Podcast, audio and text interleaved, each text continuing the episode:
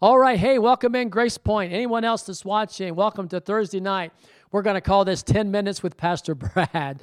I'm really trying to keep these messages at 10 minutes. Father, we welcome you. Holy Spirit, we welcome your presence. Jesus, you're the Lord of the church. We welcome you. Father, Son, and Holy Ghost. We are Trinitarians, Lily. We believe in one God, three persons Father, Son, and Holy Ghost. Praise the Lord. Thank you, Jesus. Last week we left off. Lord, open our hearts, open our minds, open our spirits to the Word of God in Jesus' name.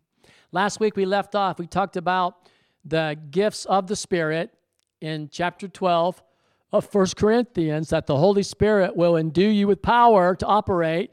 We talked about the fivefold calling, how the Holy Spirit will call and endue with power those ministry gifts.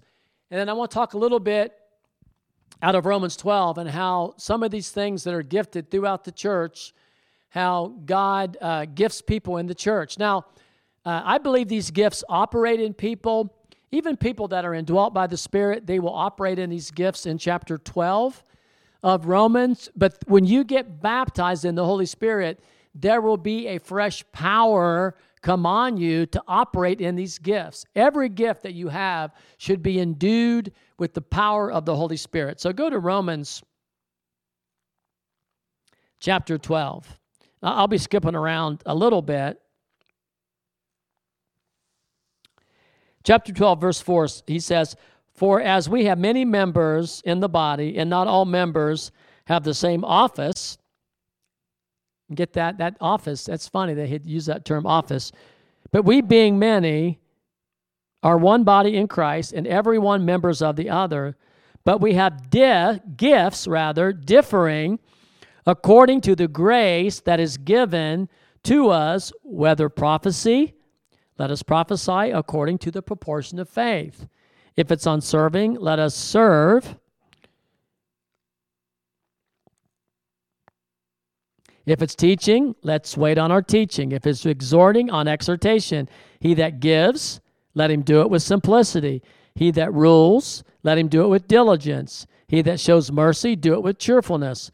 Let love be without hypocrisy. Abhor that which is evil. Cleave to that which is good. Um, I want to get down. Not slothful in business Verse 11, but fervent in spirit. I like some translations say, fervent in spirit, say, always be being filled with uh, the zeal of the Spirit. One translation says, be aglow with the Spirit. Okay, we need to be filled with the Spirit. Okay, these gifts are activated with the baptism of the Holy Spirit. I know people operate in some of these gifts before they get endued with power, but when you are endued with power from on high, He will enhance and activate and empower these gifts and work in them mightily. And He talks about teaching, which is one of the fivefold ministry gifts, prophecy, um, the gift of helps, ministering and serving, ruling. That means you know, administrating, showing mercy. So, this is another group of gifts that the Holy Spirit will endue with power in your life when you're baptized in the Holy Spirit. And you know, if you're not filled with the Spirit, or you're not be being filled with the Spirit, you won't be very effective in your calling and in your gift. So let's make sure that we're be being filled, where we're always being filled with the Holy Spirit. And I want to kind of talk about that. And I mentioned before, I was going to come back to that with these giftings of the Spirit, it's not enough to be filled with the Holy Spirit one time and think that's going to get you into eternity because it won't. I want to show you that in Acts chapter 4. The early church was facing threats and persecution. They were told that they had to stop teaching, they had to stop preaching, that they uh, shouldn't speak anymore in the name of Jesus, and they had to get together and they were seeking God for boldness. Now, what did the baptism of the Holy Spirit give them in the first place, Lily? Right, boldness. Okay, power, right? But here they were again They were calling out to God and they were asking Him for boldness because they were being threatened. Let's read about this. Acts chapter 4.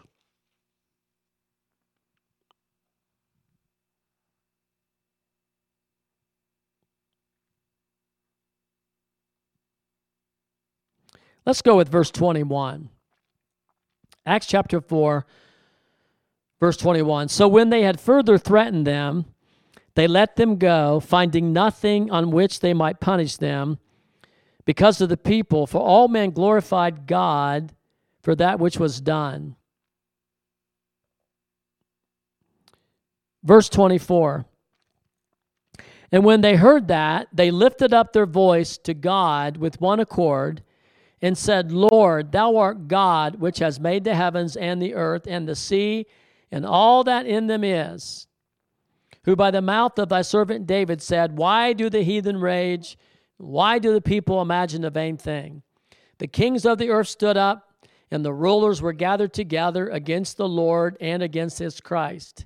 For of a truth, against thy holy child Jesus, whom thou hast anointed, both Herod and Pontius Pilate, with the Gentiles and the people of Israel, were gathered together for to do whatever their hand and their counsel determined before to do. Now, listen to this. Now, Lord, Behold their threatenings, and grant unto thy servants that with boldness they may speak thy word. Well, I thought they had already been granted boldness.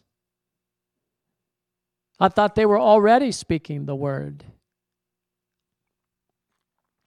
By stretching forth your hand to heal, that signs and wonders may be done by the name of your holy child Jesus. I thought they were already doing signs and wonders. That's why they got in trouble. Peter, through the power of the Holy Spirit, in the name of Jesus, healed a crippled man. That's what God, Why are they asking for God to do this some more? Right? I thought they were already doing it, and they were. And when they prayed, praise God. And when they prayed, the place was shaken where they were assembled together, and they were all what? Lily, they were all filled with the Holy Spirit. What's, what's the evidence? And they spake the word of God with boldness. okay? They had power. How do you know they had power? Because they spake the word of God with boldness. There was an anointing on what they were preaching and what they were teaching.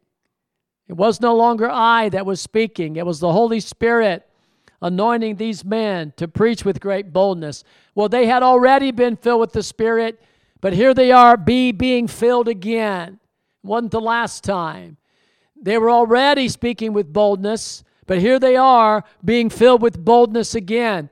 They were already doing miracles, and you're going to find out, and here they are getting refilled and reanointed to go out and to heal in the name of Jesus with boldness. It's the same thing that Kenneth Hagin said. It's the same thing that Charles Finney said. A little dab won't do you. Now, I want to add to that teaching. That's Acts chapter 4. It's clear and it's obvious. But flip over to the book of Ephesians, chapter 5. Oh, it's so good, Lord. You could preach so much.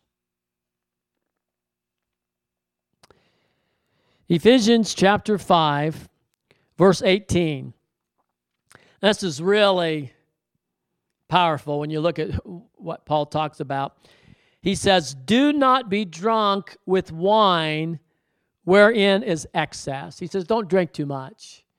Me personally, I don't drink at all. I'm not going to get in your business. Paul's telling them, Don't get drunk. In fact, don't get tipsy either. Don't drink too much. Okay, that's what he's telling them in this text right here. I don't touch the stuff myself. It never did me any good. But don't get drunk and don't drink to excess. But he says, rather than be drunk with wine wherein is excess, he says, but be filled with the Spirit. Now that sounds like a choice to me. How about you, Lely? Doesn't that sound like a choice? He says, don't get drunk. Rather, do this be filled with the Spirit. You got a choice. You can get drunk with wine, or you can get, I won't say drunk in the Spirit, you can get filled with the Holy Spirit. They thought in Acts chapter 2 that those guys were drunk. That's why people say they were drunk in the Spirit. Because, you know, you ever been around drunk? They don't care what people think. I've drank too much before. And when I drank too much before, I got a certain boldness on me.